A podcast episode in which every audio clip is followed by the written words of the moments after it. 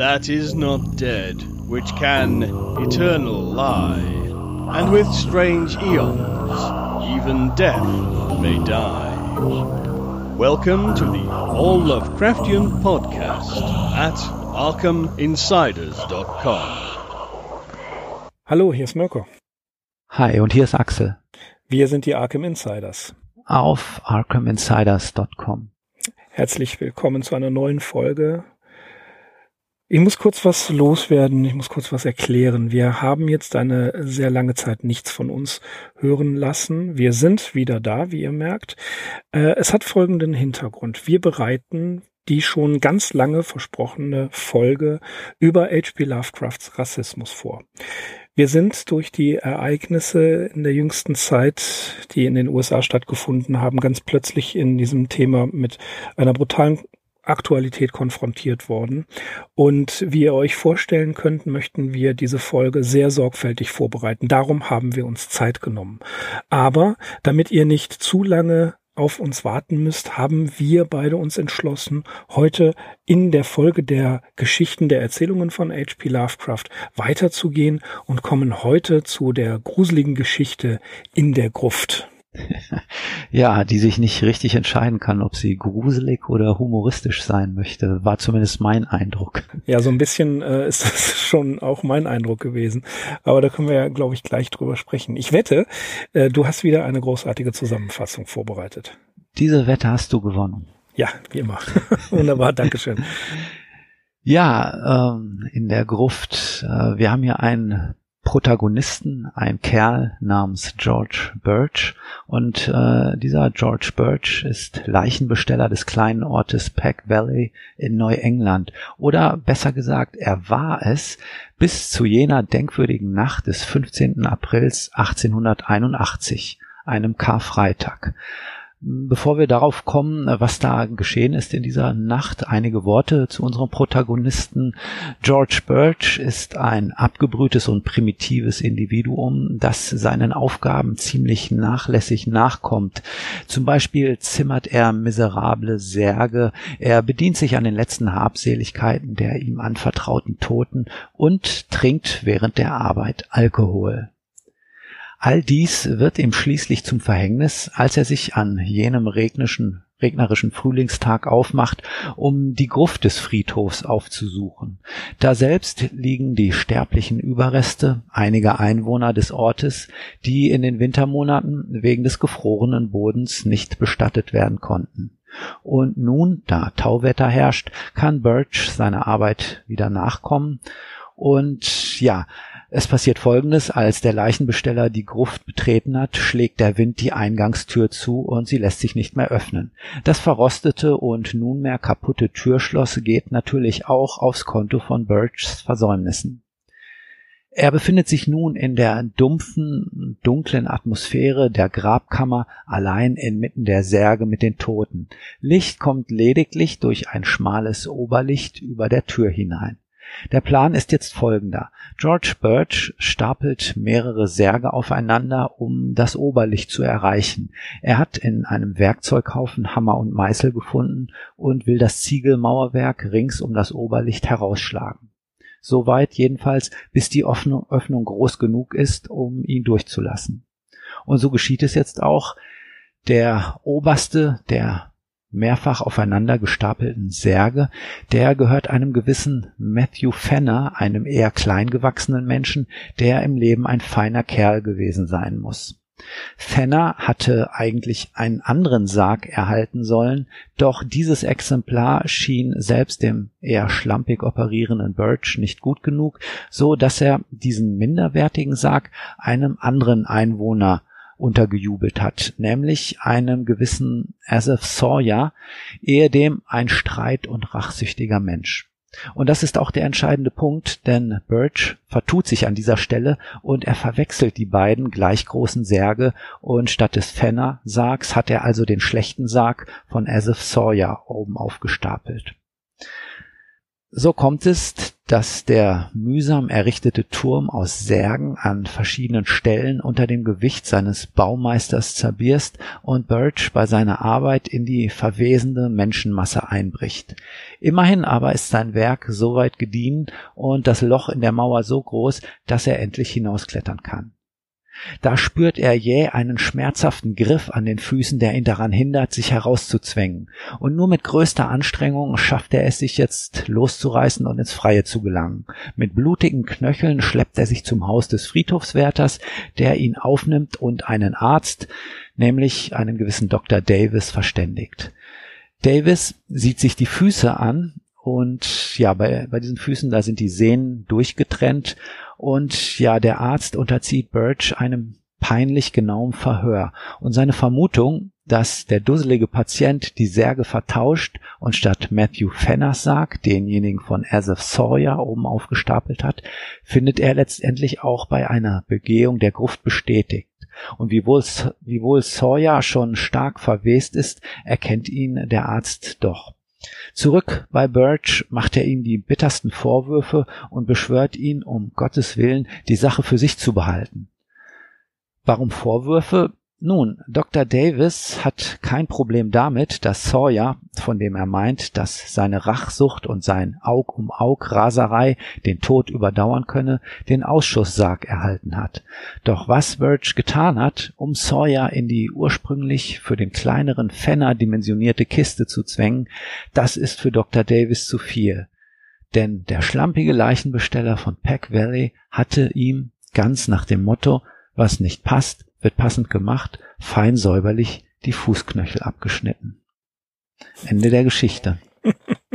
Was nicht passt, wird passend gemacht. ja, ja, diese Bestatter. Mhm. Ja. Okay, gewidmet ist diese Erzählung C.W. Smith, dem Herausgeber des Tryout, von dem haben wir ja schon gehört. Geschrieben die Geschichte hat er am 18. September 1925 und sie erschien dann auch in der November-Ausgabe des Tryout, nachdem sie zuvor von Farnsworth Wright für Weird Tales abgelehnt worden war. Ganz zu Lovecrafts Überraschung übrigens. Uns natürlich, liebe Insiders, überrascht das gar nicht, denn es war Wrights gängige Praxis, seine Story erstmal abzulehnen, um den Preis zu drücken. In einem Brief vom 1. Dezember 1925 an Tante Lillian vermutet Lovecraft, dass die Erzählung vermutlich wegen der Vorfälle in Indiana aus dem Jahre 1924 nicht veröffentlicht werden sollte. Auch hier erinnern wir uns, in dem in der Mai-Juni-Juli-Ausgabe des Weird Tales Magazins erschien die Erzählung The Loved Death von CM Eddy, die in Indiana daraufhin beschlagnahmt wurde. Es kam zu richtig großen Problemen und führte zu einem Verbot dieser Aussage.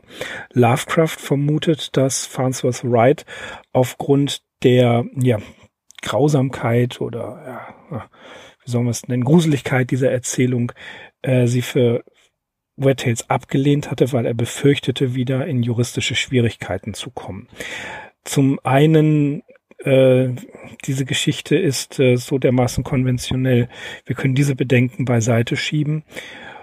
Und zum anderen dürfen wir nicht vergessen, das, was in Indiana passiert ist, wurde natürlich immer mit der notwendigen 50-prozentigen Dramazugabe verbreitet, denn es war letzten Endes äh, auch so ein bisschen äh, eine Werbemöglichkeit für Weird Tales. Also es war ein ziemliches Drama, was da aber auch aufgebauscht worden ist. August Derles legt dann die Erzählung Jahre später wieder dem Weird Tales Magazin vor.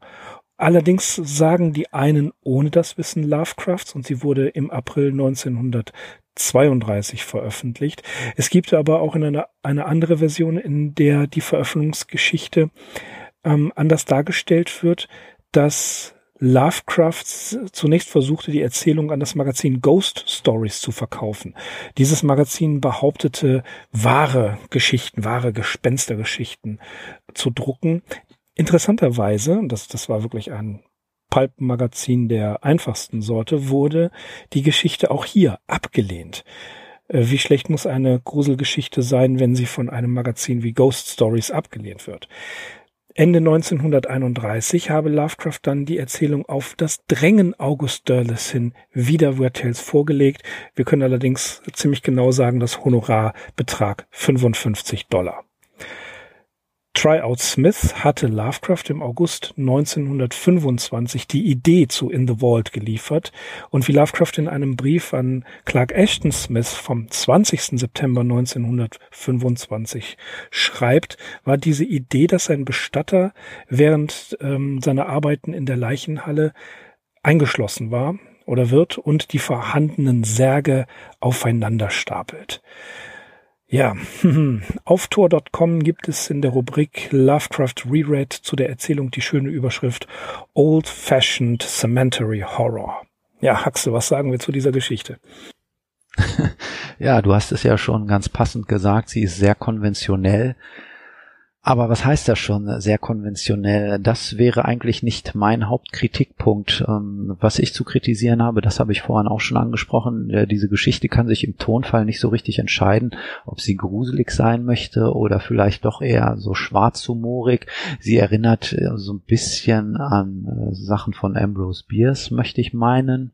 Ansonsten, ja, ja, durchaus. Das, das hat sowas, ja wenn ich ähm, ja den härtesten Kritikpunkt äh, mal raushauen darf, dann ist sie in meinen Augen furchtbar schlecht erzählt. Also wie gesagt, an dem inhaltlichen Kern will ich gar nicht rühren. Sie hätte das Zeug gehabt zu einer ganz netten Short Story, aber sie ist unglaublich umständlich erzählt. Sie fängt mit so einer theoretisierenden Einleitung ein, die mich wenig angesprochen hat und äh, sie verfügt über mehrere Gewährsleute. Das habe ich jetzt bei meiner Zusammenfassung schon so etwas ausgespart, denn die Geschichte wird eigentlich erzählt von einem nicht weiter genannten Arzt, der sowohl mit äh, der Hauptperson George Birch hier zu tun hatte, als auch mit dem Dr. Davis. Ja, insgesamt haben wir mehrere Perspektiven, die hier so ineinander greifen, aber die auch wenig zur Übersicht der Story oder äh, dessen beitragen, was sich in dieser Story abspielt. Ja, es wird ähm, der, der ungenannte Erzähler offensichtlich, wenn ich das richtig erinnere, auch ein Arzt, der Nachfolger mhm. von Dr. Davis, ein Landarzt also, ähm, muss sich hier Luft erschreiben.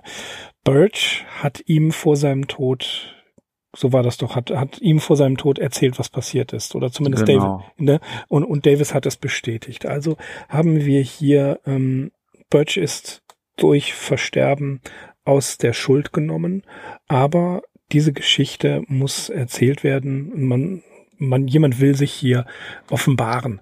Das ist natürlich ein äh, ganz klarer Stil der äh, tatsächlich old-fashioned Geistererzählung, in dem äh, ein Geheimnis, was so ein bisschen folkloremäßig klingt, an einen nächsten weiter tradiert wird. Und so entstehen ja diese ganzen gruseligen Folklore-Geschichten.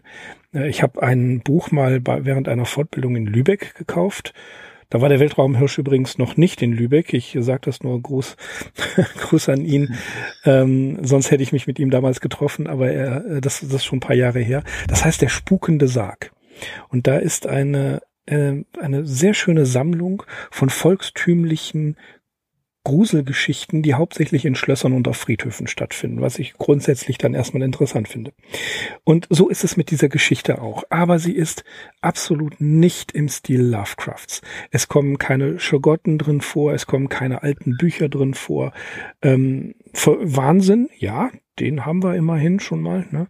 Aber ähm, ja, es ist, es ist wirklich eine seltsame Erzählung. Wobei ich sagen muss, dass mir der Teil, wo Birch in der Leichenhalle gefangen ist und dann äh, er beschrieben wird, dass er so ein abgebrühter, äh, materialistischer Typ ist, der an sowas alles nicht glaubt, der so ein bisschen nachlässig ist. Das hat so eine, so eine wirklich komödiantischen Zug, aber das fand ich äh, schön beschrieben.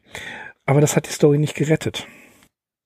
Ja, es wäre vielleicht besser gewesen, wenn sie relativ nah mit dieser Szene gleich begonnen hätte, anstatt dieser in meinen ja. Augen umständlichen Vor mhm. Vorrede.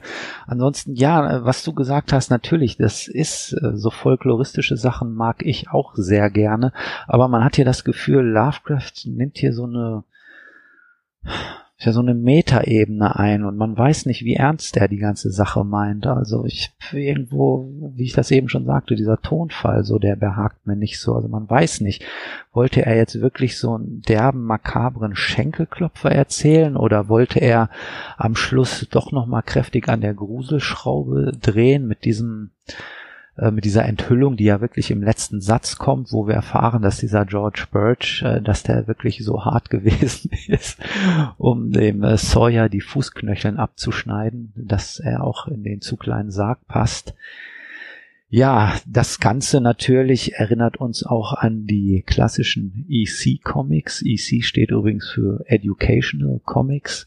Äh, die sind ja mal mit einem recht hehren Anspruch an die Sache herangegangen, aber ja, diese EC-Comics der 50er Jahre, das waren alles so klassische Rachegeschichten. Also jemand versündigt sich äh, in der Welt der Lebenden und äh, wie es so schön heißt, man trifft sich immer zweimal wieder und das ist dann eben meistens ja eine Begegnung mit Toten, Geistern und so weiter, die sich rächen werden. Stephen King ist mhm. auch äh, später nochmal auf den Zug aufgesprungen mit diesen Creepshow-Geschichten, was ja dann auch von Bernie Wrightson als Comic umgesetzt worden ist. Also das ist auf jeden Fall, wie ich jetzt mehrfach gesagt habe, gegen den Stoff habe ich gar nichts und äh, gegen diese Prämisse und gegen den Plot und wie sich das alles äh, entwickelt, aber ja, irgendwie.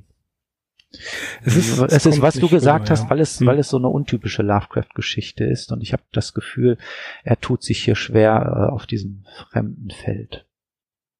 Genau das ist der Punkt. Zu den Creepshow-Geschichten muss ich übrigens erzählen. Äh, es gibt ja immer wieder diese Werbeanzeigen, wo dieses böse, grinsende Kind, kennst du die?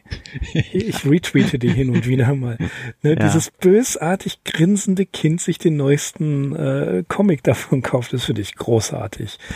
Äh, das, das gefällt mir sehr. Aber ähm, ja, er tut sich schwer damit. Wir müssen überlegen, die Story schreibt er 1925, mitten im, in Brooklyn, wo er schon äh, diese beiden anderen Stories, über die wir gesprochen haben, verbrochen hat. Und vielleicht liegt es daran, dass er hier wirklich halbherzig vorgeht, weil er Geld braucht weil er etwas schreiben muss, um es an Weird Tales zu verkaufen. So ist es ja gewesen. Äh, ich kenne leider nicht den Grund, warum Tryout Smith ihm diese Idee geschickt hat. Möglicherweise, es ist ja nicht, da haben wir schon x-mal drüber gesprochen, es sind nicht alle Briefe enthalten.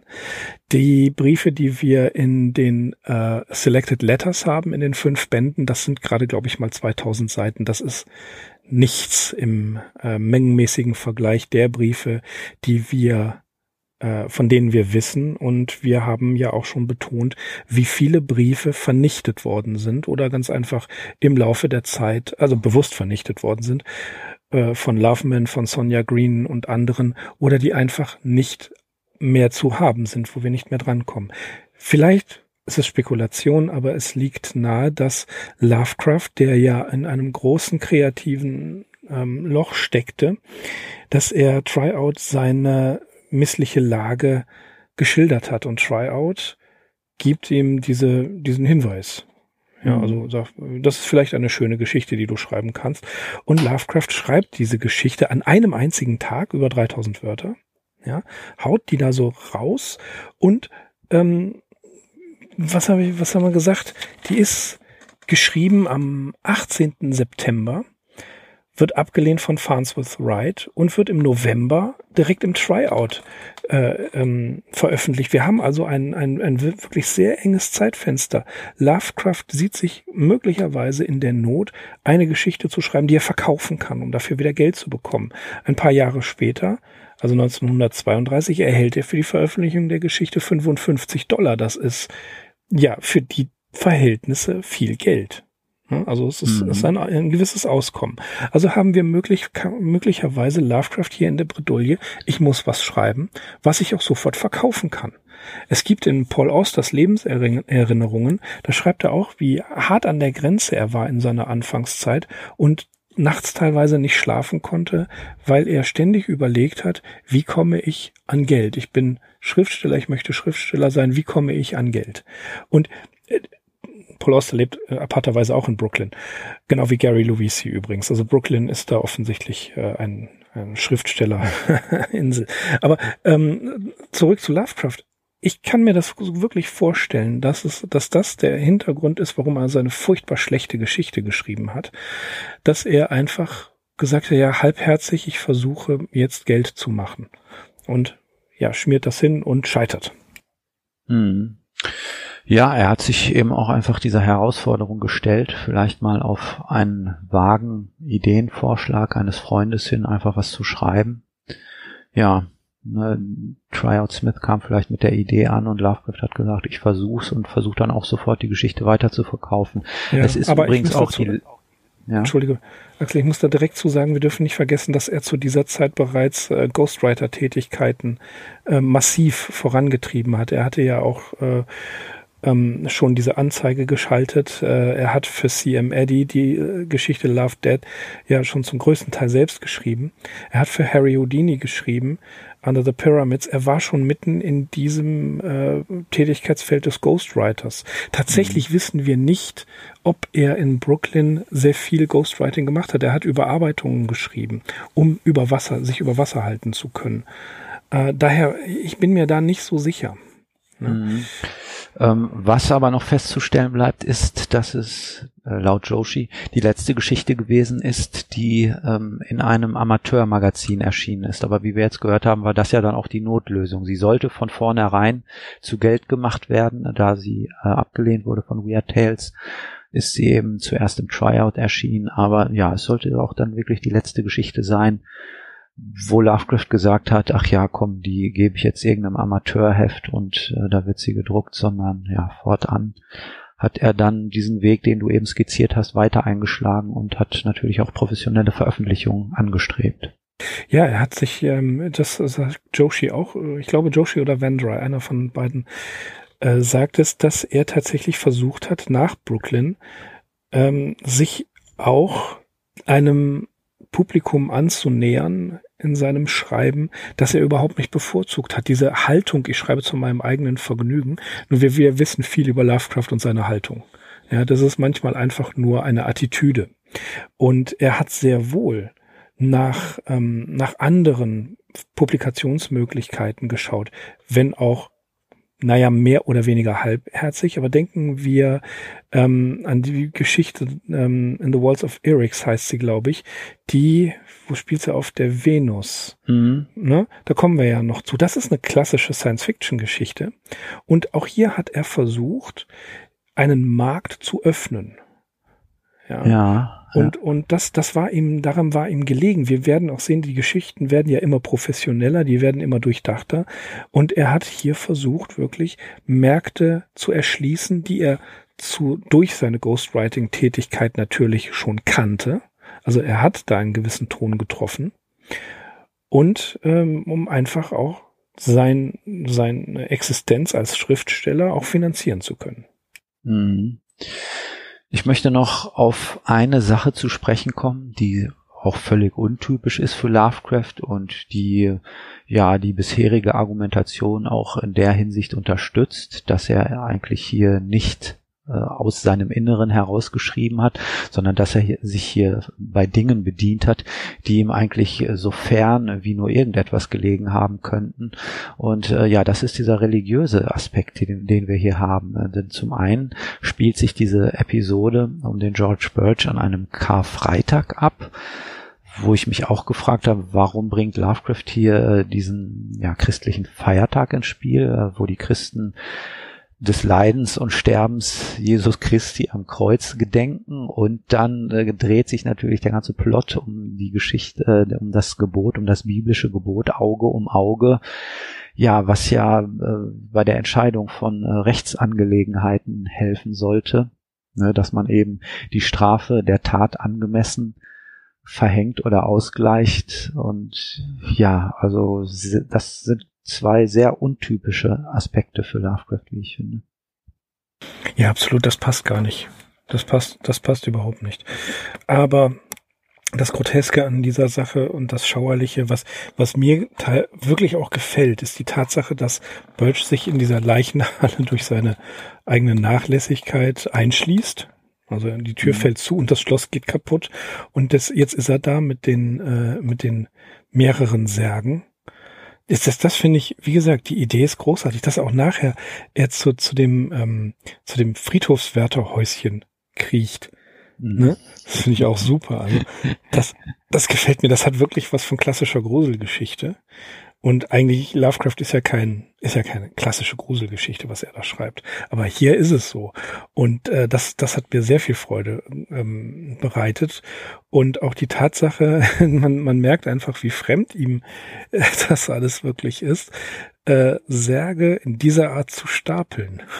Mhm. Niemals. Die sind zu schwer wahrscheinlich. Ne? Die sind, also die, inklusive Inhalt sind sie zu schwer und zu sperrig. Ja. Also es ist, es ist eine, es wäre, selbst wenn die schlampig oder gerade wenn sie schlampig verarbeitet sind, eine Mordsarbeit, sowas zu tun. Und ich weiß, wovon mhm. ich spreche. Also ich habe noch nie sowas gestapelt. Äh, bitte das jetzt nicht falsch verstehen. noch niemals und werde ich auch nicht. Aber die Tatsache, äh, einen Sarg zu bewegen, selbst wenn er aus äh, relativ einfachem Holz geschnitzt ist, äh, inklusive Inhalt ist das eine sehr schwierige Angelegenheit. Das, wenn man es alleine Ja, macht. ja, und es ist, glaube ich, so hier, zwei Särge dienen als Basis, dann werden zwei ähm, in anderer Richtung draufgestellt und dann, glaube ich, ein Sarg oben. Nee, insgesamt vier Särge. Ja, man merkt jetzt schon bei der Schwierigkeit, äh, die ich habe, das nachzuerzählen, das ist auch so umständlich erzählt. Also erst glaube, erst will er nur drei Särge aufeinander stellen und dann aber doch vier. Aber zwei sollen halt so als Basis dienen. Also er muss auf jeden Fall, ja, nicht einfach nur die Särge bewegen, so, also in der horizontalen, sondern so vor allem in der vertikalen. Und da ist klar, kann sich eigentlich jeder vorstellen, wie soll das gehen? dass jemand ja, einen Sarg über hm. zwei andere Sarghöhen, die ja schon bestehen, äh, hinaus bewegen will. Also ja, ist völlig lächerlich. Es geht, es geht nicht. Die Physik ist dagegen. Ja. Und man muss äh, schon sehr kräftig sein. Und wenn wir davon ausgehen, was Birch für ein Typ ist, äh, die, die Wohlbeleibtheit der mittleren Jahre, glaube ich, heißt er es. Genau. Und dass er auch sich auch hin und wieder mal einen, äh, einen hinter die Binde kippt, äh, macht ihn auch nicht kräftiger. Also mhm. macht ihn auch nicht fähiger für diese Arbeit. Er ist nicht Mark Calloway, also sprich der Undertaker, der Wrestler. Der kriegt das vielleicht hin. Ja, das ist, man muss solche Sachen natürlich leider auch anmerken. Ich hatte das befürchtet, dass du äh, aus deinem fachlichen Blickwinkel da noch äh, Anmerkungen zu machen würdest. Ja, das ist ja, ja jeden Fall der Fall. Aber, aber das zerstört den eigentlichen, äh, die, die, eigentliche, ich will nicht sagen den eigentlichen Witz, aber die, die, die eigentliche Möglichkeit, die Birch hier äh, erwägt, das zu stapeln, ähm, direkt Reality Check und äh, ist nicht. Das, das es, ja, es, es ist ja bei dieser Art von Geschichten, das ist sicherlich nicht äh, einfach, da auch so eine Plausibilität hineinzubekommen. Und entweder muss man sehr gut recherchieren, beziehungsweise sich mit Leuten unterhalten, die Ahnung davon haben. Die hätten ihm sofort gesagt, vergiss diese Idee mit den äh, mehrfachen Särgen aufeinander stapeln, so. Das geht einfach nicht so. Lass dir was anderes einfallen oder so.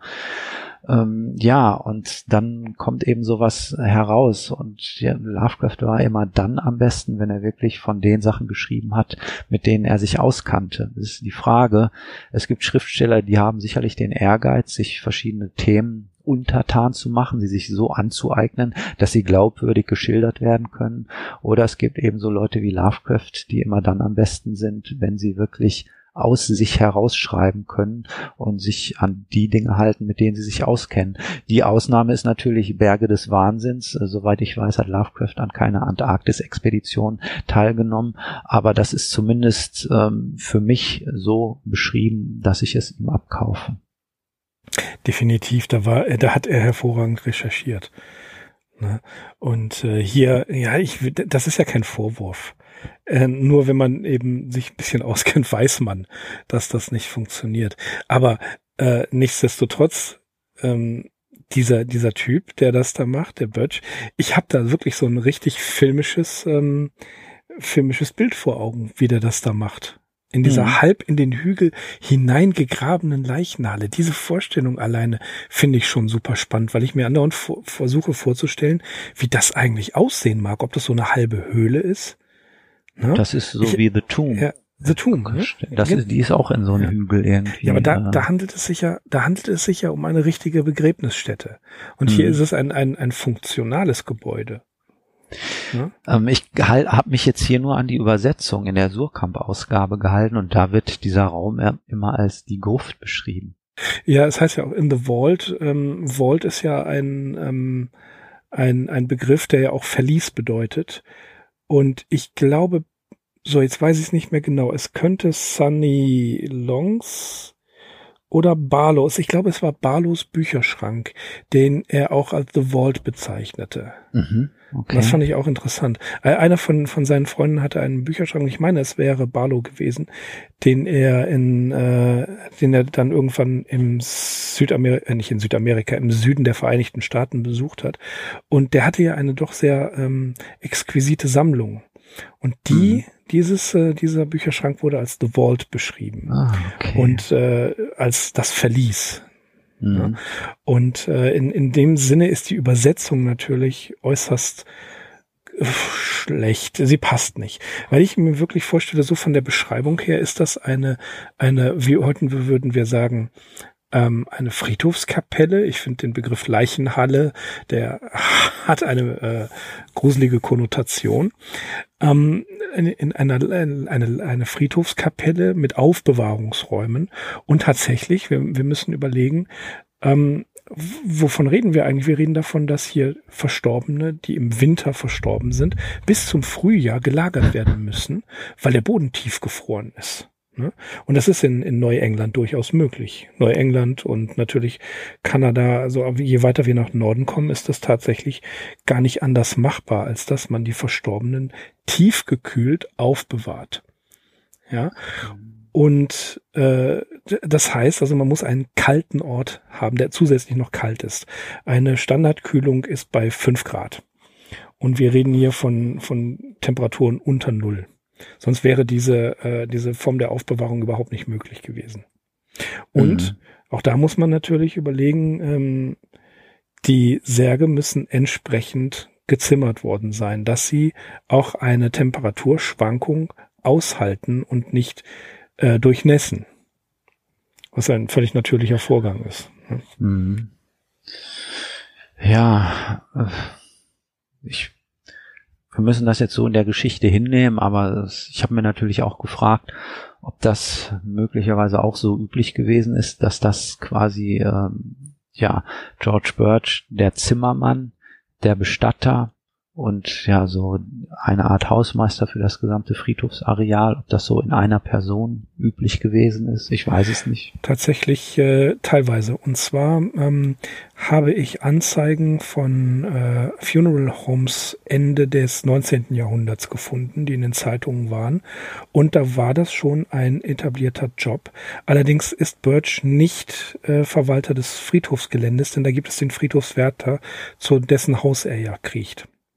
Genau, aber er ist schon auch zuständig für die Instandhaltung, zum Beispiel dieser Tür zu der, der Gruft. Tür. Ja, ja. Also es könnte sein, dass es auch ähm, in seiner Verantwortung zum Teil lag, weil das Ineinanderarbeiten, ne, äh, also Hand in Hand arbeiten, äh, natürlich auch dann sei, er, er nutzt die Gruft ja, äh, heute würden wir sagen, als Kühlung.